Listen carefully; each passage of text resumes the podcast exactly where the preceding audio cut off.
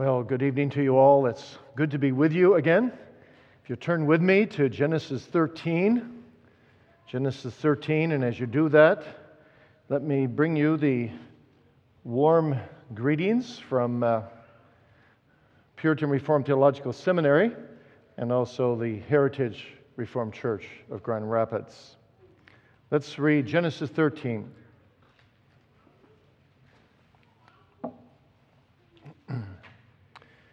And Abram went up out of Egypt, he and his wife and all that he had, and Lot with him into the south. And Abram was very rich in cattle and silver and in gold. And he went on his journeys from the south even to Bethel, unto the place where his tent had been at the beginning, between Bethel and Hai, unto the place of the altar which he had made there at the first. And there Abram called on the name of the Lord. And Lot also, which went with Abram, had flocks and herds and tents, and the land was not able to bear them, that they might dwell together, for their substance was great, so that they could not dwell together. And there was a strife between the herdmen of Abram's cattle and the herdmen of Lot's cattle, and the Canaanite and the Perizzite dwelled then in the land. And Abram said unto Lot, let there be no strife, I pray thee, between me and thee, between my herdmen and thy herdmen, for we be brethren. Is not the whole land before thee? Separate thyself, I pray thee, from me. If thou wilt take the left hand, then I will go to the right, or if thou depart to the right hand, I will go to the left. And Lot lifted up his eyes and beheld all the plain of Jordan, that it was well watered everywhere before the Lord destroyed Sodom and Gomorrah, even as the garden of the Lord, like the land of Egypt, as thou comest unto Zoar. Then Lot chose for himself all the plain of Jordan, and Lot journeyed east, and they separated themselves the one from the other.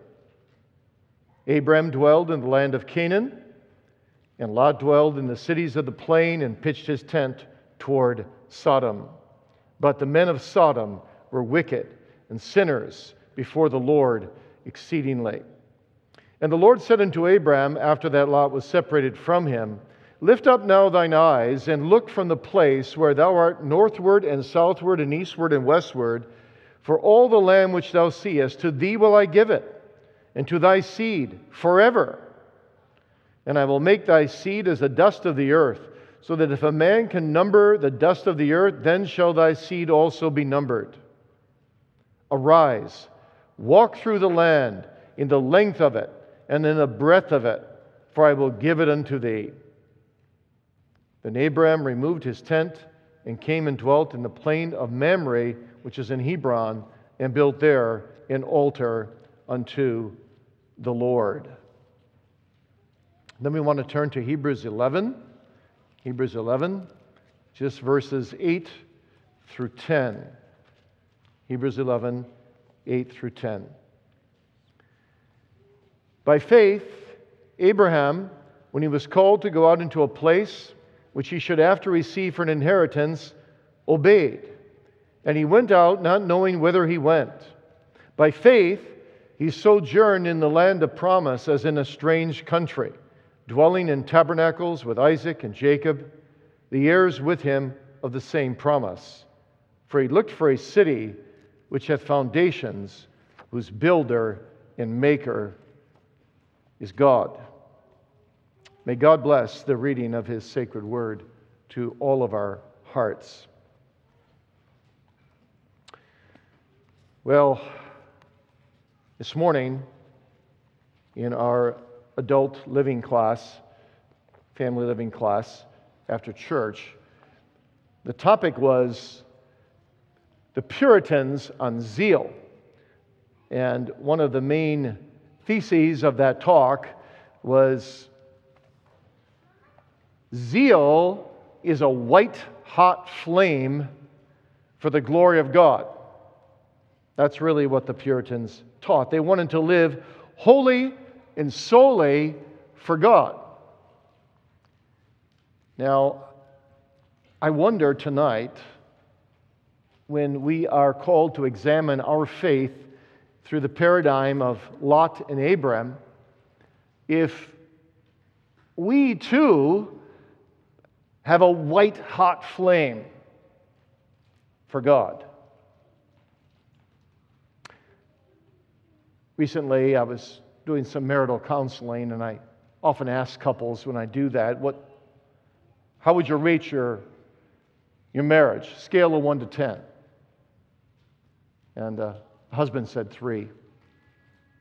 And the wife said 3. And that's why they came to see me. 3 3 is not very good. May I ask you tonight, how would you reach your faith?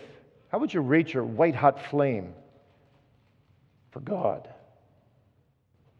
Are you burning inside with a passion and a zeal for the glory of God? Or would you have to say, nah, my faith is kind of mediocre? If I think of Jesus a couple times a day, that's probably pretty good.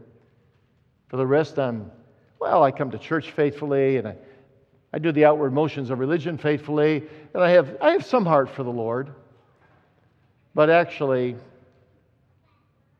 yeah, I'm about a three. I've got a weak faith. See, God, God doesn't like mediocre faith. God says, I would that you were hot or cold. In fact, he says to the church of Laodicea, if you're lukewarm, if you're just mediocre in your faith, I, will spit you out of my mouth. It's pretty strong language. God is not pleased with weak faith. Now, it's one thing to have weak faith and to be on your way to heaven, and weak faith will also get into heaven for oneself. But when you have weak faith, you do little good in the earth. You're not living for the glory of God. There's no burning white hot flame for God in His kingdom. And you see, really, that in essence is what Genesis 13 and Hebrews 11, 8 through 10 are all about. They contrast for us. Two believers, one with a white hot flame, one, may I say it this way, whose scale is 9 or 10, and one who's 3 two, maybe a one. The, for, the former is Abram, the latter is Lot. So I want to look at that with you tonight under, under this theme you and me. Weak faith or strong faith? We'll just read again verses uh, 11a and 18. And then Lot shows him all the plain of Jordan, and Lot journeyed east. And verse 18 Then Abram removed his tent and came and dwelt in the plain of Mamre, which is in Hebron, and built there an altar to the Lord. So, my two thoughts are very simple Lot's weak faith, Abram's strong faith. Well, these two men had a lot in common, don't you think? They're from the same race spoke the same language, shared the same culture, belonged to the same family, involved in the same occupation, shepherds, traveled together to Canaan. In their travels, they both confessed their faith in the God of promise. They shared a common faith in the Lord God. They shared past experiences of God's leading and blessing. They both separated themselves from the idolatry of their homeland. They both abandoned friends and former lives. Neither was an Orpah who turned back. They both made a decision to cast their lot in with those who lived under the promises of God. They both heard the call Get thee out from thy country unto a land that I will show thee. Genesis 12 5 says, They both went forth into the land of Canaan. Into the land of Canaan they came. And God blessed them both abundantly in the land of Canaan. He blessed them outwardly with growing flocks and herds. He granted them the blessing of being separated from the Canaanites around them. They and their families were instructed in the ways of the Lord. And yet there was a difference, a huge contrast between them. I heard this morning walking into, ch- or this evening walking into church, that you had confession of faith this morning. You see, the question is not just for those who made confession, but for all of us what kind of confession of faith do we make? Do we make a confession like Lot or like Abram? Despite all these things they had in common, they had many different things as well. I want to belabor this just a little bit and look at three or four different things. They had, first of all, really different hearts. Different hearts. Some of you, uh, if you just knew about Lot from Genesis 13, might prick up your ears when I said Lot too was a believer because he doesn't look like much, much like a believer in Genesis 13, does he? And yet, 2 Peter 2 7 and 8 says he was a believer. Despite all his failings, he's called a righteous man with a righteous soul, distressed by the filthy lives of lawless men. The lawlessness around him tormented his soul. That's a good sign. But if it weren't for 2 Peter, you wouldn't know from Genesis 13 hardly that Lot was a real believer. It'd be far easier to preach Genesis 13 and say, well, Lot represents unbelievers and Abram represents believers. But real life is often more nuanced, more difficult, more complex than the black and white ways we tend to view things. When we're told about Lot, we're told in Genesis 12, verse 4, that Lot went with Abram. In verse 5, we're told Abram took Lot. Then in 13:1 and again in verse 5, we read Lot went with Abram. All along, you see, four times over, the idea is Abram was the leader, Lot was just tagging along. He's always with Abram. Abram's always taking the initiative. Lot has what has been called a chameleon Christianity. He has true faith, but it's very weak. A chameleon fits into its background, it adopts the color of its surroundings. With Lot's with Abraham, he seems quite all right. But when he was taken away from Abraham, history, the history of Genesis 13, shows us he's prone to wander far from God. And you see, pastoral work in the ministry often has that level of complexity to it. It's not just a matter of believers and unbelievers. Among unbelievers, there's some that have impressions and there's some that are just hardened. Among believers, there's some with strong faith and there's some with weak faith. And we need to know how to pastor them differently. It's a dangerous sign, you see, to be a lot, to continually need other stronger believers to keep us on the straight and narrow. So that's why I ask you tonight what kind of faith do you have? What kind of confession of faith did you make this morning? Do you have only an environmental faith? Where your friends perhaps are Christians and, well, you're brought up in Christian surroundings. You have the, you've, you've gone with the flow of positive peer pressure. Perhaps you, you do have true faith in Christ, but would you be a consistent Christian if all these props were taken away? If you were in a big city all by yourself? If God took you out of your environment and you'd be free to do whatever you wanted to do? What would your life be like? Well, we see warning signs here with Lot that he didn't have the heart of Abraham. He didn't have the kind of heart that would say, Here I stand, God help me. They differed in heart. But second, they also differed in hands. In hands. Abraham's hands were open, Lot's hands were closed. Abraham was generous, Lot was greedy, selfish, a grasping man. You remember the story we just read. They're prospering, their sheep and cattle are multiplying. There isn't enough pasture for all their flocks. The herdmen start having arguments. Abram is the leader, the older man, the one who deserves respect. If they're going to separate, it's obvious, it's his choice. First, where to go, that was in line with the culture of that day. But he says to Lot, uh, You go ahead and choose. The younger man. Lot owed almost everything to Abraham. And Lot doesn't even say to Abraham, No, no, no. Uncle Abraham, you, you, you deserve the right to choose. You're the older man. I respect you. But no. Lot's a man of peace. I mean, Abraham's a man of peace. He's a man who is free. He trusts his God. God is his father. His hands are open. He doesn't need to worry about where he's going, for God will be with him.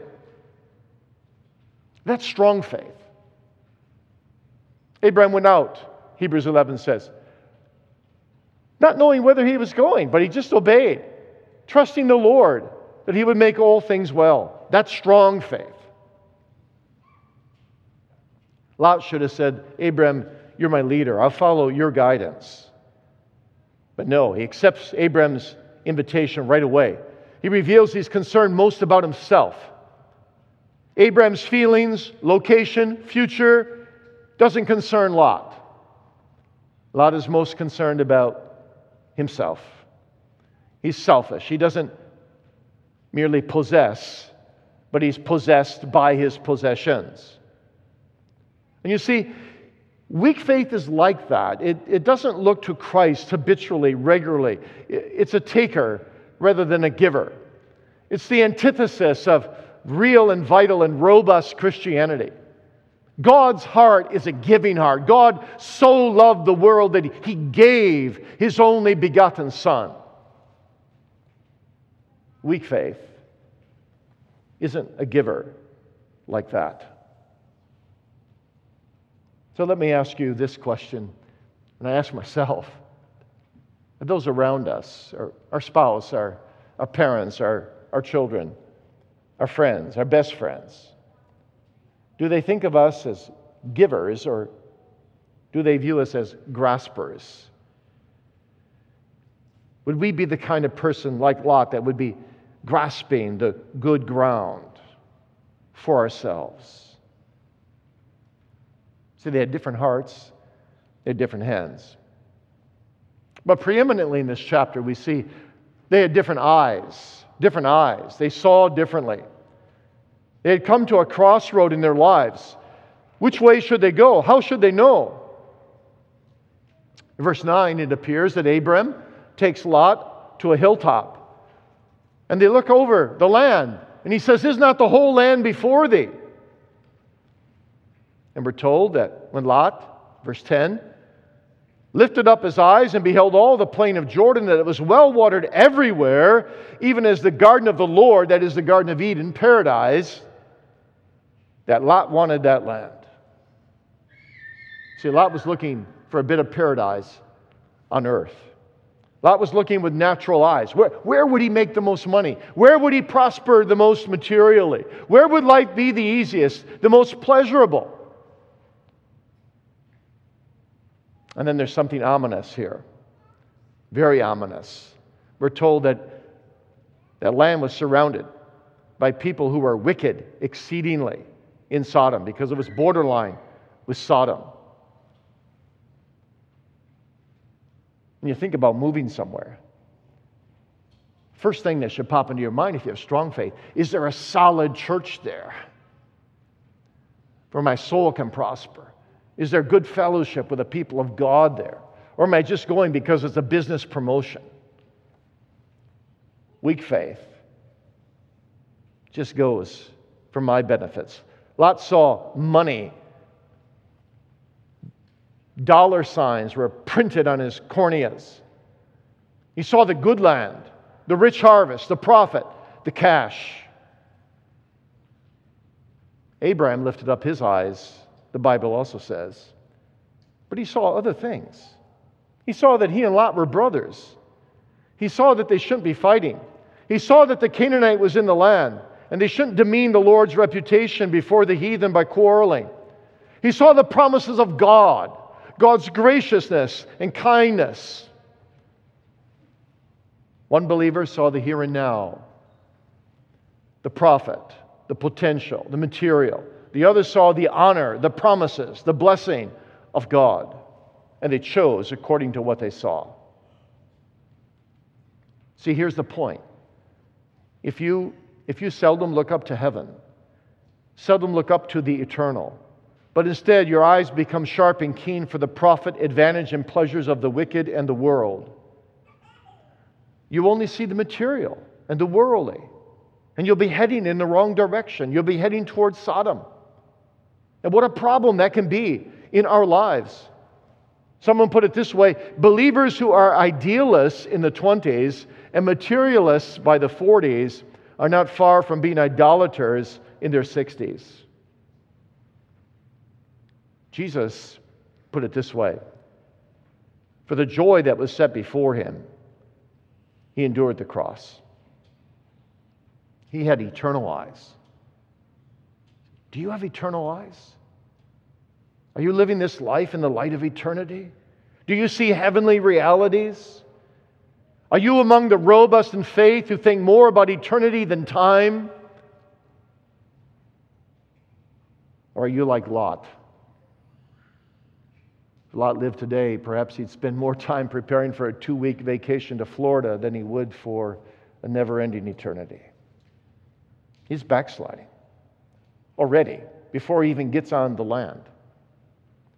Verse 11 says, Lot chose for himself chose for himself. Isn't that interesting? He chose for himself all the plain of Jordan and he journeyed east. He chose by himself, he chose for himself without prayer. And he gave Abraham the leftovers. Different hearts, different hands, different eyes, and finally, they had different destinies. I wonder how Abraham felt when he walked away obviously, seeing that Lot got the best land. How would you feel? Did he feel lonely? Did he feel spurned? Did he feel the rudeness of Lot? Perhaps he was vulnerable, a bit hurt. There goes young Lot, whom he brought all this way, whom he shepherded all this way, going to the good ground, leaving me the leftovers. Am I going to be stuck on these empty, barren hills? Is that how Abram was thinking? Have I been a fool? Giving Lot his first choice? Lot's taken advantage of me? You don't read one word of that, do you, in Genesis 13? Not a word. Instead, what happens? Look at verse 14. Immediately, as Lot goes away, the Lord said unto Abram, after that Lot was separated from him. Lift up now thine eyes and look from the place where thou art, northward, southward, eastward, westward. For all the land which thou seest to thee, I will give it to thy seed forever, and I'll make thy seed as the dust of the earth. Arise, walk through the land in the length of it and the breadth of it, for I will give it unto thee. You see, when faith is robust and trust is in God, God will take care of his people. When we choose God's way, God will bless us. When we take the heavenly vision and the open hand and the heart devoted to God, when we lay ourselves on the line and suffer loss for Christ, God comes and blesses. Not always materially, but He comes and blesses. And that is what Jesus experienced himself, isn't it? He made himself of no reputation and took the form of a servant. He became obedient unto death. Wherefore God highly exalted him and given, gave him the name above every name. God raises up the humble. Robust faith gets rewarded by divine benediction. And what a difference there is in their future. Lot, the clever man, the shrewd operator, the selfish chooser. What happens to him? Well, if you could have stopped Lot on his way to the outskirts of Sodom and asked him, Is this really a wise choice, Lot, that you just made? Are you doing the proper thing? Is this the right way? Is this consistent with your confession of faith, with your call to walk as a separate people? I suppose Lot would have responded, Well, what's wrong with it? I'm not going to live in Sodom. My, my tent will be turned towards Sodom, but I'm just, I'm going to live on the outskirts here, and uh, I'm going to be okay. I'm going to be strong in faith. Instead of asking what's right with it, he asked, no doubt, what's wrong with it. Though it's not in Canaan, it's only just over the border. I'm not in Sodom, you know. I'll, I'll pitch my tent just outside the city.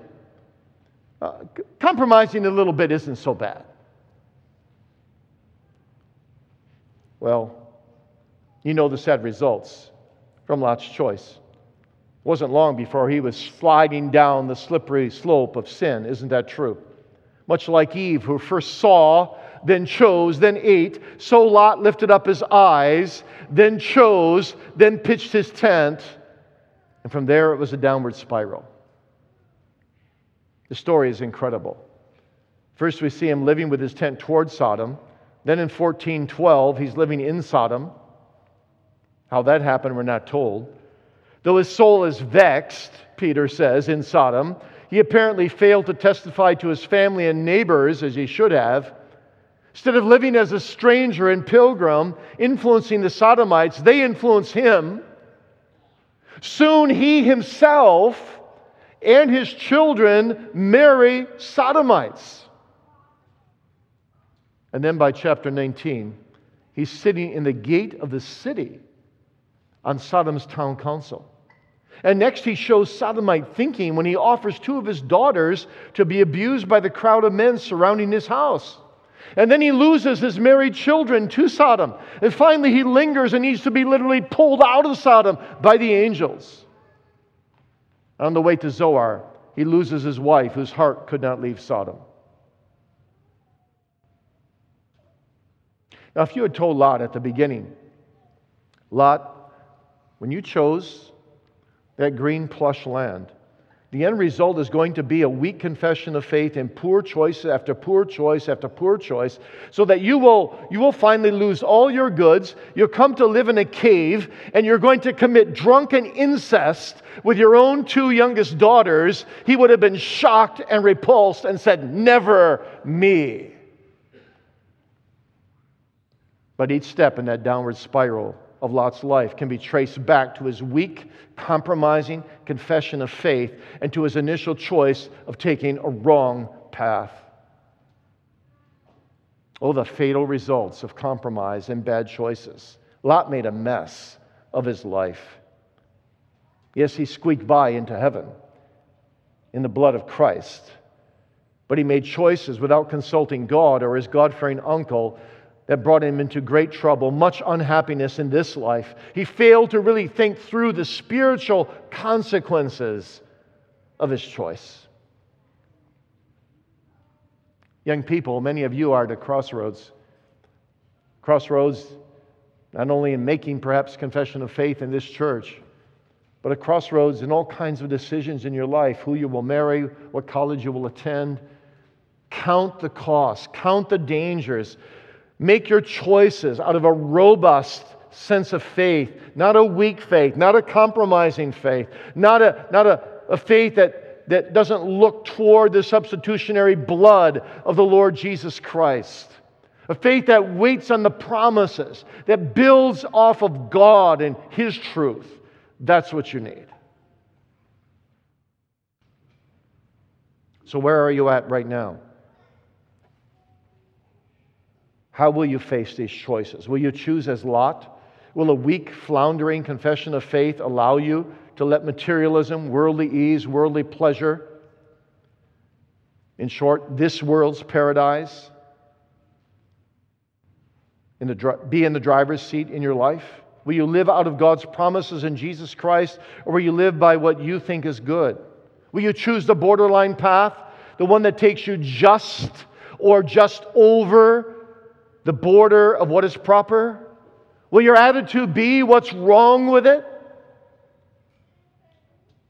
Will you decide to flirt with sin on the computer, perhaps, or in real life as you name the name of Christ?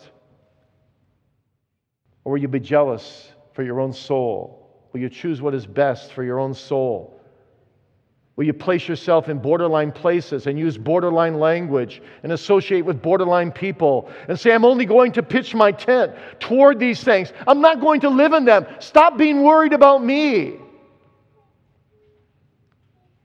Will you choose to play with the fire of temptation and sin and believe you'll not be burned? Will you be like a Lot? Oh, you say, don't worry about me. I, I, I'll never go as far as Lot. Well, that's what Lot would have said. That's what Lot would have said. His weak confession of faith meant that worldly compromise and flirtation with sin would lead him into the quicksand from which he could not extract himself. You see, the real question is not how far can I go towards sin and not sin. The real question ought to be how far can I stay away from sin? Perhaps you heard a story of a hermit on the top of a mountain. He uh, was related to a little girl in the valley, and the girl's parents died. And in the will, in their will, they left word that the girl should go live with the hermit on the mountain. But the hermit didn't have a car, didn't know how to get the girl down into the valley every day for school, so he put an ad in the local newspaper, and there were three applicants. And he asked them, How close will you come to the edge as you're going down the windy road down the mountain? How close can you come to the edge of the road without slipping off into the valley? Well, the first guy said he could come within a foot. Second guy said he was such an expert driver, he could come within six inches. The third guy said, I'm not sure, sir, because I'll be hugging the other side of the road. Well, you know who got the job? The third guy, of course. You see, when you have robust faith, when you have robust faith, you want to you want to flee sin. You hate sin. You want to live for Christ. You want to love Him fully. You want to stay as far away from sin as possible. You want to covet the holy, childlike fear of God. You want to avoid even the very appearance of evil. You want to pray without ceasing. You want to live a godly life. What a difference in the destinies of Lot and Abram. Someone summarized it this way Lot walked in the limits of his own choosing. Abraham walked in the length and the breadth of God's giving. I thought he'd have a bigger, better life with the green, plush land. But God expanded Abraham's life, you see. Satan's trick is always to tell us that to live a robust life of faith, a life laser beamed on God and His glory, is a narrow kind of life. But it's not. It's an expansive life. It's a glorious life. It's this world's life. It's the plush green of this world that is really the narrow life, the stifling life, the limited life. When I was a young man, the day I left uh, active duty of Army Reserves, my boss came to me and said, Well, I hope you make it in the big bad world out there. And I said, uh, Yes, sir. Thank you, sir. He said, You know, it is a bad world out there. I said, Yes, sir, but I, I have my God.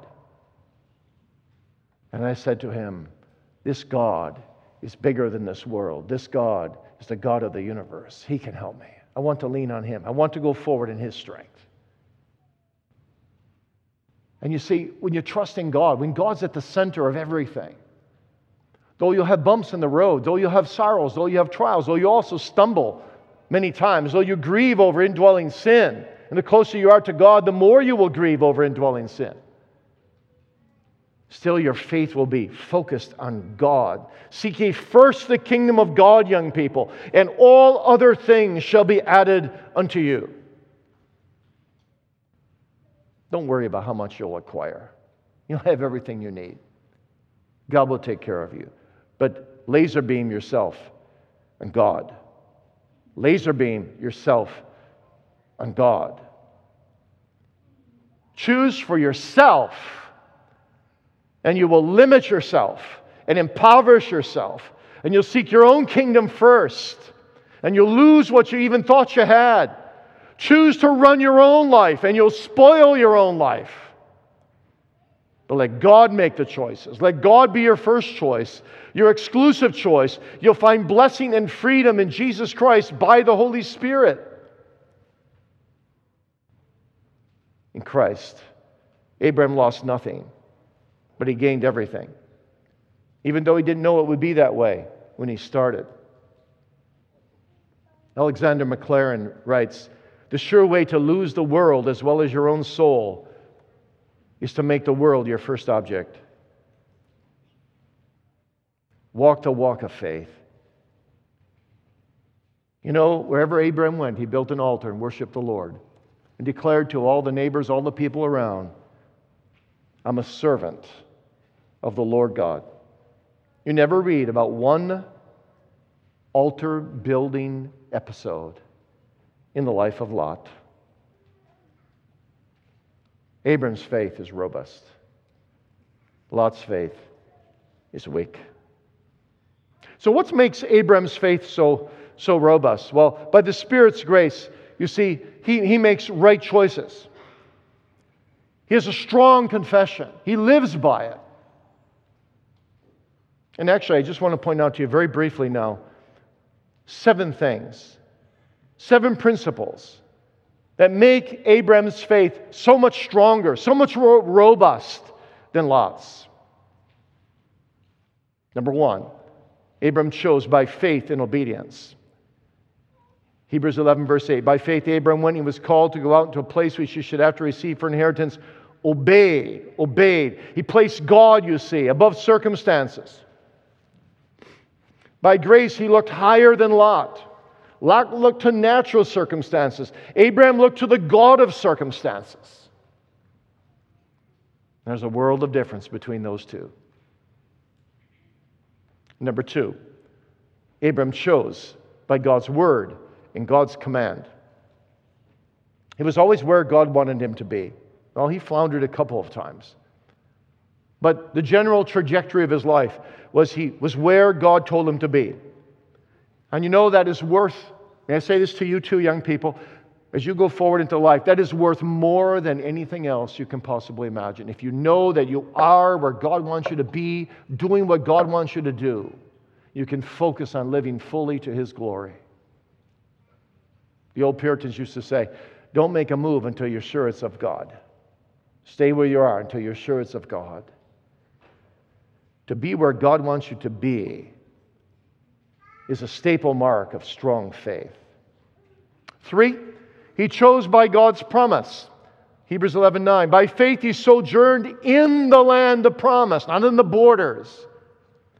In the land of promise, as in a strange country, dwelling in tents with Isaac and Jacob, the heirs with him of the same promise. He lived out of the promise. He walked through the land of promise. He lived out of the womb of the promises of God. That's the way to live. And what are the promises of God? They're Jesus. Jesus. All the promises of God are yea and amen in Jesus Christ. The Puritans used to say the gospel, promises of God, and Jesus. Those three are really synonyms. The gospel is Jesus, the promises of God is Jesus. Jesus is the promises, Jesus is the gospel. Abraham lived out of that. He lived out of the promise of the coming Messiah. He lived by Christ. It's the only way to live. It's the only way faith can stay strong. If you live out of yourself, or you live out of your own faith, or you live out of anything you can produce, or any experience you've ever had, your faith will grow weak. You need to live out of the promise of the gospel. You need to live out of the heart of God. You need to live out of the blood of Jesus. You need to live out of the intercessions of Him who sits at the right hand of the Father. And number four, and I love this one, He chose by foundation. He chose by foundation. Verse 10 of Hebrews 11 For He looked for a city which hath foundations. Foundations are very important. Foundation of a structure is the most important part of the structure. Now, my dad was a carpenter for a contractor for, I guess, 30 to 40 years. When he was about 70, he told me something I never forgot. As kids, we used to see people come over, especially at night. We, we lived in a modest, very modest home. My dad wasn't concerned about big house or anything like that. So there was no room for the people to go. So they were always sitting, but the plans were always unfurled on, on the kitchen table. And we kids just got used to that. People were over, and my dad was going over the plans. They were talking about the roof and the color of the shingles and, and, and the windows and what they'd be like and floor plan. But my dad said to me when he was 70 years old, Son, he said, How many people do you think have asked me throughout all these decades, Mr. Beeke, what kind of a foundation will you build under this house? One. I said, Really, Dad? He said, Really? No one ever asked me about the foundation. I've had people care deeply about the color of the front door. I had one man, he said, even want me to sink the living room another six inches because he wanted a, a, step out of the living room in every direction. People have particular ideas, expensive ideas, and they want their house a certain way, but no one cares about the foundation. Don't live that way. You care about the foundation of your life and you make sure that that foundation is Jesus Christ and Him crucified and Jesus Christ and Him exalted. It's the only way to have a robust faith and to live laser beam for the glory of God. Number five, it shows by God centeredness. Look at the end of verse 10 of Hebrews 11. You look for a city which hath foundations, whose builder and maker is God. He just wanted God to be everything in his life. That's the way to live. To be in the will of God, to be in the circle of God, to, to have God be the foundation, to have God be the builder, to have God be the maker, to have God be the continuer, to have God be the God of providence, the God of salvation, have God be everything in your life, the triune God from the Father, through the Son, by the Spirit Choose God's centeredness. That means you've got to be in the Word of God, to learn about God, to know Him better, to love Him more, to be grounded more firmly in Him, to let Him rule and reign over everything in your life. To let Jesus Christ meet all your needs as prophet to teach you, as priest to sacrifice for you and pray for you, as king to rule and guide you whose builder and maker is God.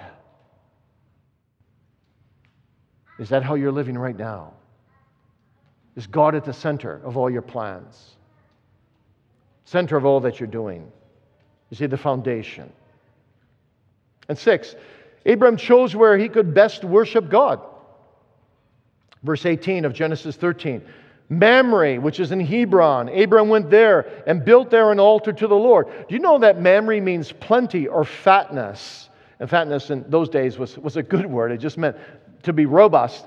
And, and Hebron means communion. You see, there he worshiped God and lived in Hebron or in communion with God, in Mamre or in plenty, spiritually, yes, physically too, but spiritually preeminently, where he built an altar to the Lord and worshiped the Lord. Worship is the most important thing you'll ever do in your life. Worship is the purpose for why you were put here in this world. It's critical that you worship God corporately, but privately and domestically in a way that brings Him glory, that shows that your faith is robust. Worship ought to be the greatest joy of your life. It is of those who have robust faith. Your favorite place in the whole world to be ought to be in, in this house of prayer, worshiping God. And seventhly, Abram chose in light of eternity. It chose a city that would not crumble. Hebrews 11:10. Yes, that's the way to live. The beauty of that choice with eternity at the center of our focal point as we live is that nothing will deteriorate in eternity. There'll be no decay in the heavenly city, no repairs needed, no sin will enter in. All good will be walled in, all evil will be walled out, and we'll be married to Jesus forever in spiritual, intimate communion that will go beyond, even beyond the intimate communion between a man and his wife in this world. Oh, to live for eternity is to long for the day when Jesus will come again on the clouds and I'll get to be with him forever. Are you longing for Jesus? Charles Spurgeon, the great 19th century preacher, said, Every morning you ought to go to the east side of your home and lift up your curtains or lift up your shade and, and look out and say, Oh, he's not coming yet. Another day. I got to wait another day. We had a woman who worked for us for many years in our library, in the seminary.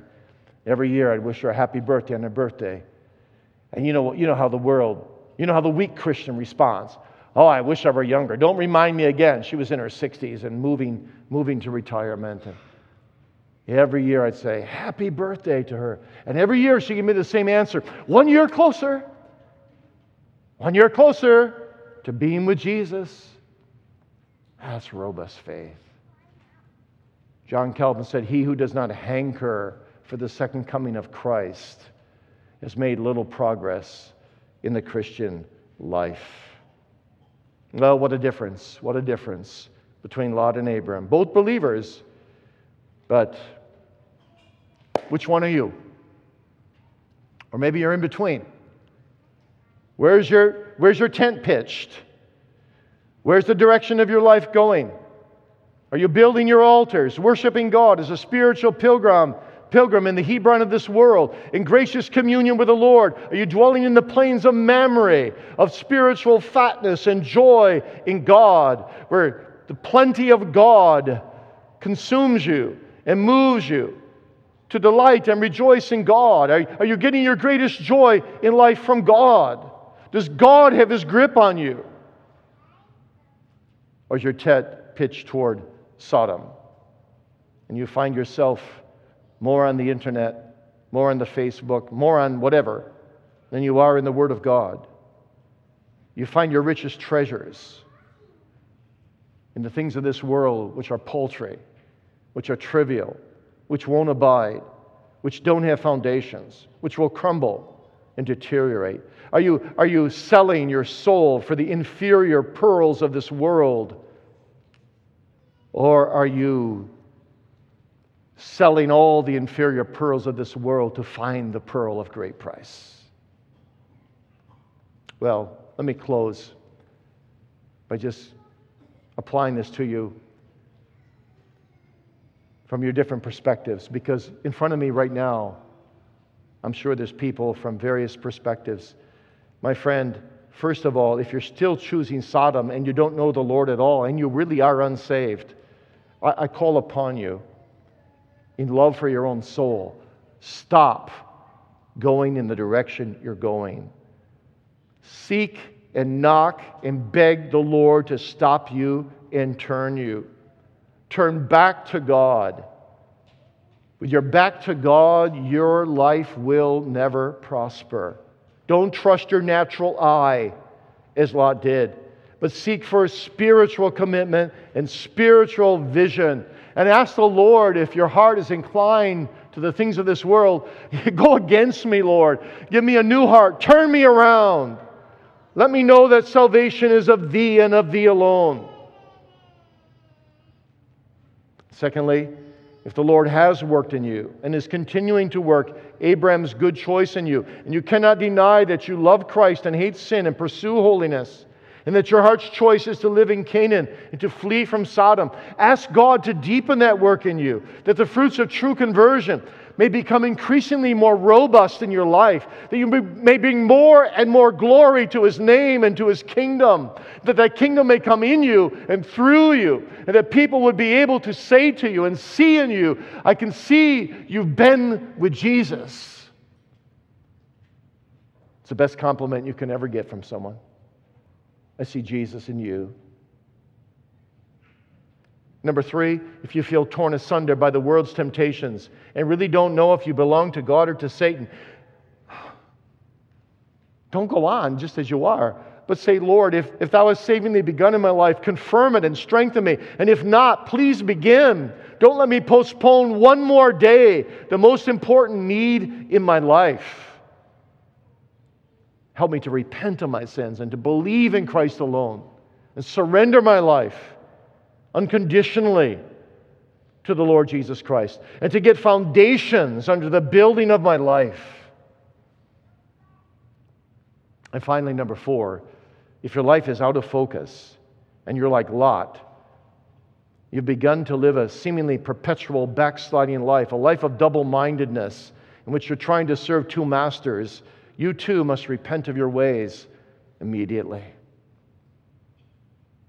Have you ever bought a, have you ever bought a cheap pair of binoculars and, and you look through them and it's like you can't get the two lenses to focus? You know, you know that feeling?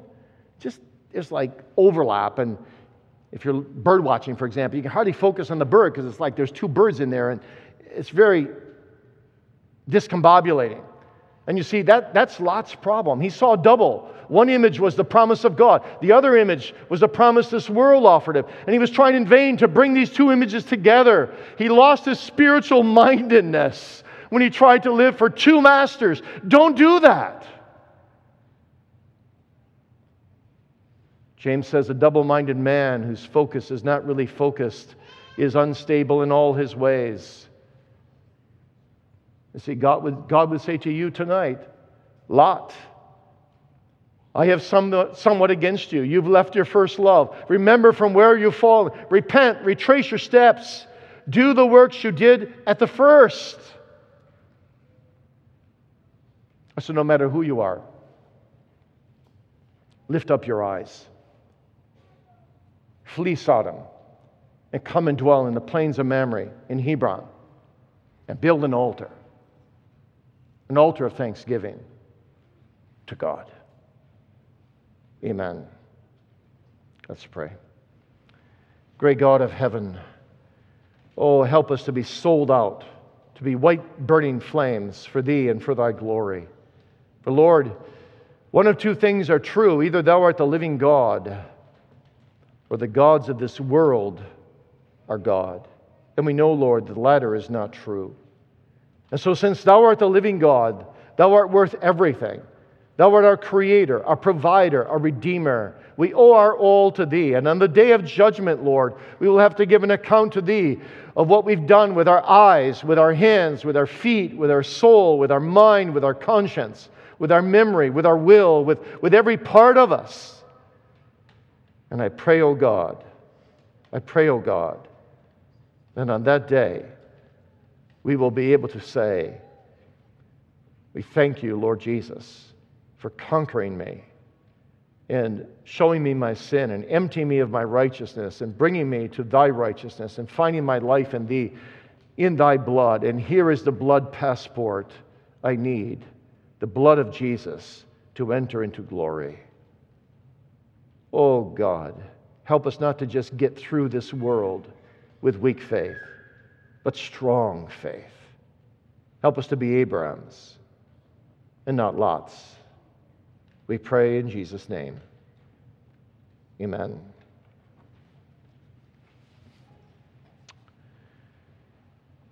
We're going to sing now, My Hope is Built on Nothing Less, Trinity Hymnal 521.